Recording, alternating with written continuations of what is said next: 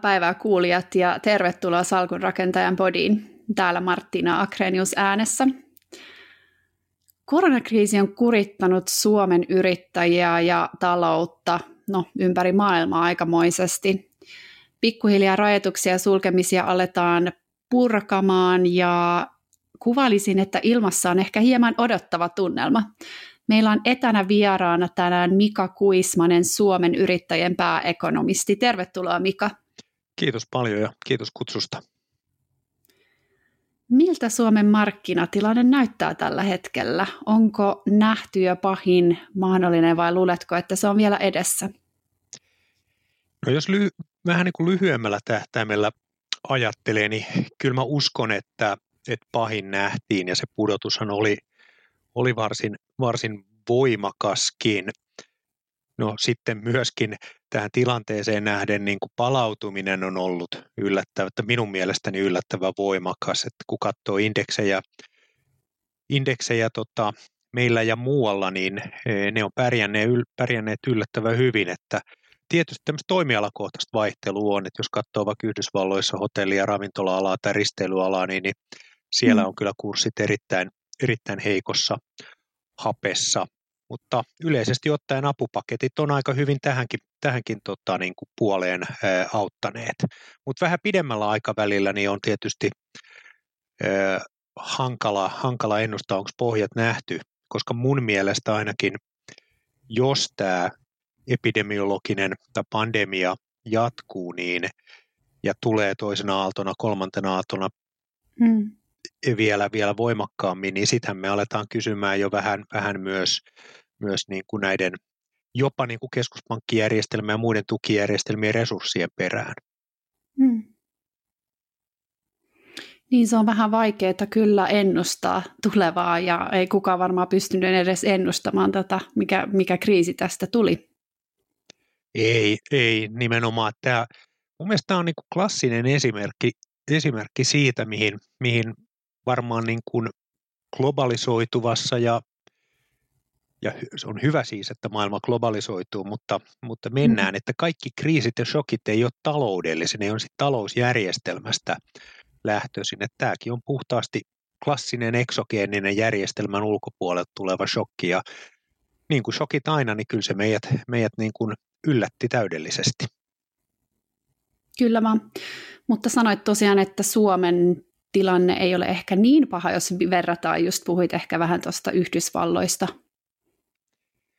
Ei, kyllä mä näen, että meillä, meillä tota, ainakin tällä tietä, tietämällä, niin hmm. meidän tilanne on, on hyvin hallussa ihan sen takia, että meillä on niin kuin hyvä turvaverkko tässä yhteiskunnassa – Mun mielestä hallitus on kokonaisuudessaan virkakoneisto toiminut varsin määrätietoisesti ja kansalaisten mm. etua, etua tota, niin kuin, tavoitellen. Ja, ja tässä tämmöinen niin kuin suomalaisen ja pohjoismaisen yhteiskunnan vahvuus tulee, että meillä on kuitenkin aika hyvä luottamus, luottamus tota, toisiimme.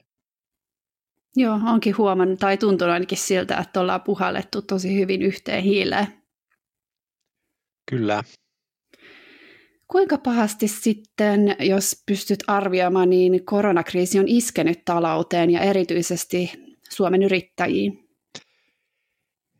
No kyllä tämä, meillähän tulee iso pudotus, siitä ei päästä, päästä mihinkään. Tämä vuoden mm. ensimmäinen puolisko tulee olemaan, olemaan niin kuin, jos nyt jonkun luvun heittää tämmöisenä kasvu, kasvu tota, lukuna, niin, niin, tai tässä tapauksessa pudotuslukuna, niin kyllä me varmaan sinne – miinus, miinus tota, niin, niin, kuuden miinus kymmenen väliin tullaan menemään ja loppuvuosikin on, hmm. on niin kuin hankala, ettei tämä luottamus niin nopeasti, nopeasti tota, palaudu.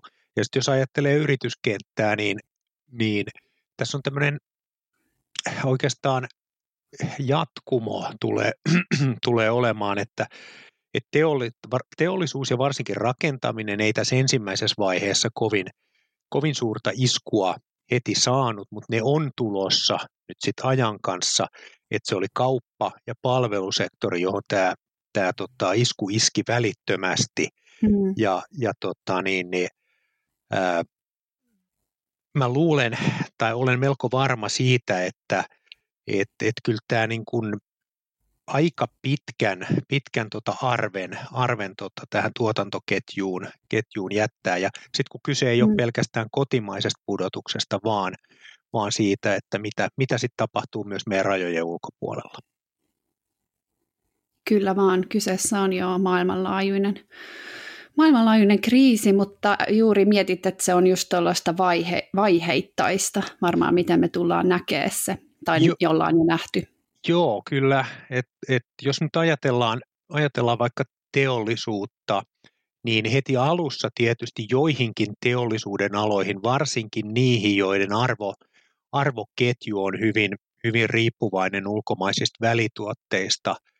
Näitä nyt voi, on esimerkiksi elektroniikkateollisuus, kone- ja laite, kemian teollisuus, niin siellä tietysti jonkun verran jo, jo sitä komponentti- ja, ja välituoteongelmia on nähty, mutta jos ja kun tämä, nämä rajoitukset kuitenkin jonkinlaisena jatkuu pidempään, niin, niin, niin hmm. teollisuus ja isommat yrityskoot on sitten tässä iskussa siellä, siellä tota jonon viimeisenä, mutta ei, ei missään mielessä vähi, vähimmäisenä, koska, koska ne on mm. sitten ää, merkittäviä yrityksiä. Kyllä. Ja vähän noin rajoituksetkin, niitä on vähän jo höllätty, mutta ilmeisesti vielä vähän kesken toi, että miten pikaisesti taas yhteiskunta aukeaa. Joo, ja, ja tota, mä luulen, että siinä on vähän tämmöistä, tämmöistä tota, niin kuin myopia tai semmoista, me ei nähdä, nähdä niin kuin kovin kauas, kauas siitä, mm. että helposti ajatellaan, että, että, että jos meillä niin kuin rajoitukset aukeaa sillä tavalla, että ihmiset tai lapset menee kouluun ja, ja yhteiskunta avataan, mikä se on tosi hyvä, niin en sitä mm. sano, mutta se, että niin kuin yritysten toiminnan kannalta että saadaan sitten kaikki logistiikkaketjut synkronoituu taas uudestaan mm. yli rajojen, niin, niin kyllä se varmaan vähän aikaa ottaa, ottaa aikaa. Mm, kyllä, varmasti. No vähän puhuttiin tässä, mutta olet toiveikas tulevaisuuden suhteen ja luulet, että, tai minkälainen tunne sulla on siitä, että kauan kestää, että esimerkiksi palataan, niin kuin arki palaa tai yhteiskunta palaa ennalleen, vai palaako ennalleen?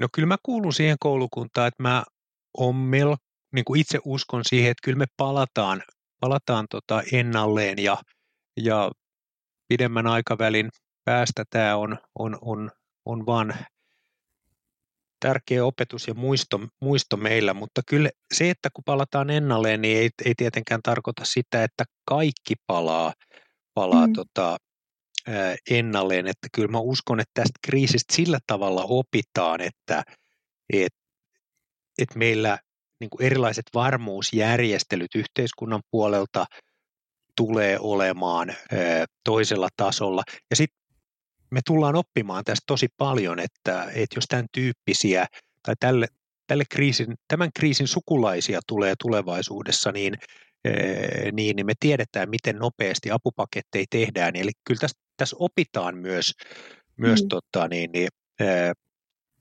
kovin paljon. Mutta kyllä se aikansa kestää, että me, me niin kuin taloudessa tullaan saavuttamaan niin sanottu uusi, uusi tasapaino. Et siihen kyllä menee, menee valitettavasti jonkin aikaa. En osaa nyt vuosia sanoa, mm. että meneekö kolme vai neljä vuotta, mutta en usko, että se hirveän kaukana siitä on. Itse asiassa julkiseen talouteen tästä tulee jäämään niin kuin todella pitkä, siis vuosikymmenen, jollei pidemmänkin aikavälin arpi. Mm. Miksi sanoisit, että juuri sinne? No sen takia, että että tota, nyt tämän kriisin, kriisin näiden apupakettien seurauksena ja muutenkin tämän yhteiskunnan ja hallituksen reaktioiden välitön seuraus on se, että meillä julkisyhteisöjen velka per PKT tulee nousemaan ainakin 10 prosenttiyksiköllä. Hmm. Ja sen päälle on vielä tämä meidän niin kuin Suomen hankala demografinen tilanne, että voi helposti sanoa, että sit koronasta riippumattomistakin syistä seuraavan 50 vuoden aikana meidän julkinen, julkisen talouden tai julkisen velan BKT-suhde tulee nousemaan toisella, toisella kymmenellä prosenttiyksiköllä, jolloin, jolloin tämä yhteisvaikutus on, on kyllä todella iso ja, mm. ja siitä tulee pitkä ja raskas polku tästä sopeuttamisesta, että me saadaan meidän, meidän tota julkisyhteisöjen velka, velka taas alenevalle uralle. Mm, kyllä. Tästähän taidettiin puhua, toi, eli tuo raportti koronakriisin taloudellisista vaikutuksista, joka saatiin päätökseen juuri ja luovutettiin työ- ja elinkeinoministeriölle ja valti- valtiovarainministeriölle. Ja tässä raportissa esitellään kolmivaiheinen talousstrategia koronakriisiin. Kerrotko vähän lisää tästä raportista ja mitä siinä tuodaan esiin? Joo, tämä Vesa Vihriälän raportti, jos siihen, siihen mm. tota, viitataan, niin ensinnäkin minun mielestäni se on niin kuin raporttina hirveän hyvin laadittu ottaen huomioon se aikarajoite ja ne liitetiedostot tai liitteet ovat, ovat myös erinomaisia.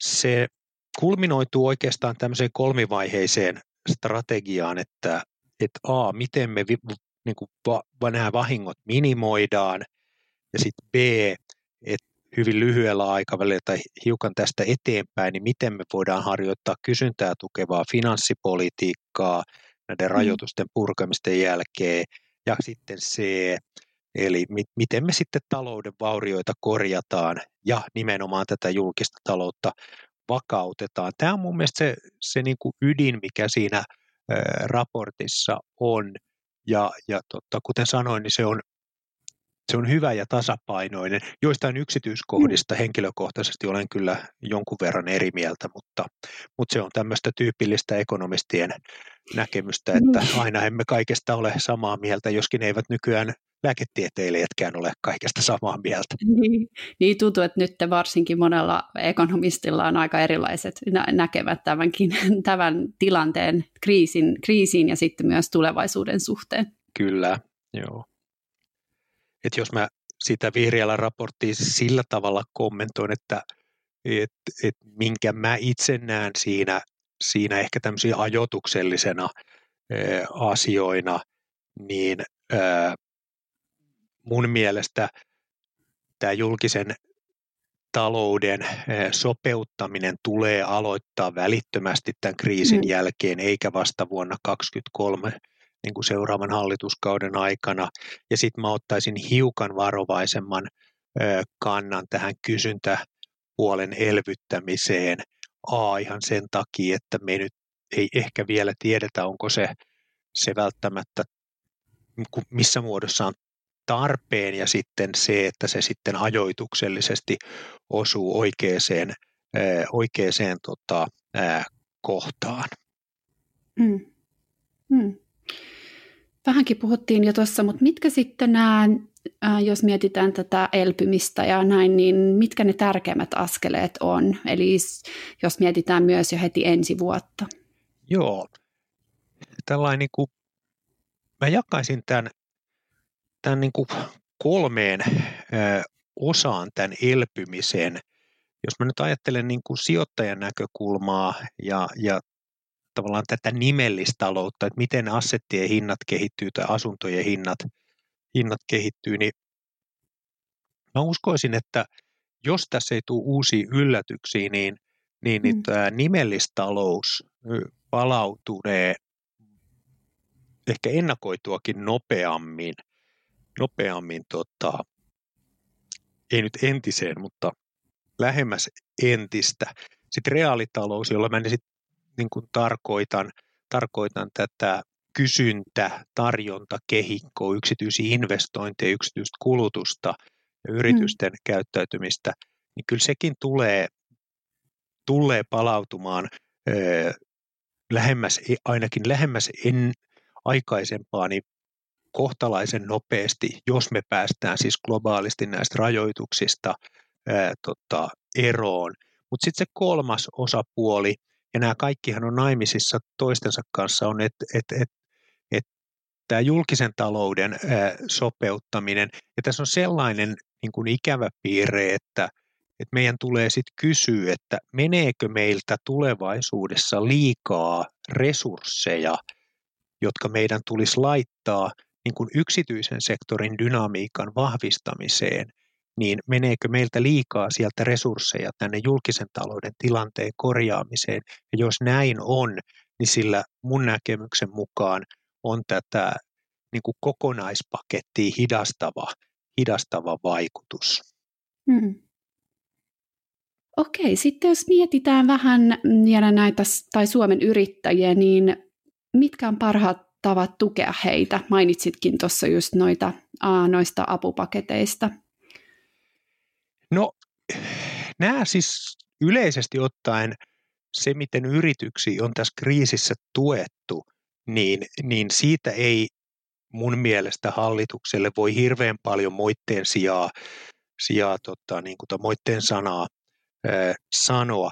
On kuitenkin niin, että, että nyt kun on, on ää, suunnitteilla tämä kustannus kautta yleistuki, niin se olisi ollut tukimuoto, joka olisi ensin pitänyt yrityksille antaa ihan sen mm. takia, että et, et se on neutraali, se toimii vakuutusperiaatteen mukaisesti, eli sillä tavalla, että suuremmat tappiot, sitä suurempi korvaus on hallinnollisesti yksinkertainen ja läpinäkyvä sekä se vääristää niin kuin yritysten välistä kilpailua kaikkein vähiten.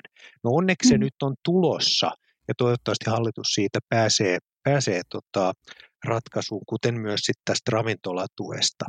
Mutta hallitus nyt lähti, lähti sitten sillä, sillä juoksutuksella, että nämä Business Finlandin elyjen ja kuntien tuet eri kokoisille yrityksille avattiin, ja, ja ihan hyvä niin, joskin kuten julkisuudessa on, on sitten paljon reposteltu, että mitkä yritykset niitä ovat saaneet milläkin kriteereillä, mm. joka muuten sivumennen sanoo on ollut, ollut vähän niin kuin surullinen esimerkki suomalaisen, me, suomalaisesta mediasta, että et, tota, niin, niin eihän se yrityksestä huonoa tee, jos yrityksen omistaa julkisuuden henkilö. Se voi olla ihan yhtä mm. tärkeä yritys ja hyvä työnantaja. Ja, ja sitten tietysti siellä on ollut muitakin – muitakin vähän epämääräisyyksiä, miten näitä on sitten raportoitu. Mutta tässä ei kaikki. Itse asiassa harvemmin, vähän niin kuin takajalalle tai taka-alalle on jäänyt se, että meillähän verohallinto on, on reagoinut hyvinkin joustavasti ALV maksujen suhteen mm, sekä mm. Tota, niin, niin, viivästyskorkojen tota, suhteen sekä myös yrittäjien sosiaaliturvaa on, on parannettu, että, ja sitten on vielä tietysti maa, maatalousyrittäjille maa- ja metsätalousministeriön kautta oma paketti. Että kyllä tämä koko pakettiportfolio, mikä tähän ollaan luotu varsin nopeasti, niin kyllä siitä ki, niin kuin kiitosta tulee antaa ja, ja, ja tota, hyvin, hyvin tota, vaikeassa tilanteessa on päästy, päästy tota, nopeasti eteenpäin. Kyllä. Joo, minunkin mielestä, että itsekin tota, kuulin tuosta, että niistä avuista oli vähän ollut polemiikkia, mutta mielipiteitä on monia. Mutta se on mahtavaa, että yrittäjät saavat tätä tukea, tukea että siinä, määrin niin kuin, Joo. hyvä tilanne suomalaisilla yrittäjillä. Kyllä, ja, ja tota, niin, niin, meillä on tietysti me aina vertaillaan, tai ihmiset vertailee muihin maihin, joissa maissa ehkä ollut mm. vähän isompia tukia ja näin, mutta ei sen, maat on vähän erilaisia, rakenteet on erilaisia, että se ihan absoluuttinen tuen suuruus ei ole mun mielestä se oikea, oikea tota, niin kuin vertailukohta. Mutta se ehkä korost, korostaisin tässä, että tässähän ei ole niin kuin kyse, kyse tota, pelkästään yritysten tai yrittäjien auttamisesta, niin meinaan kyllä se niin kuin ykkösprioriteetti tässä on se, että me saadaan se tuotantokapasiteetti, mikä meillä on, niin säilytettyä.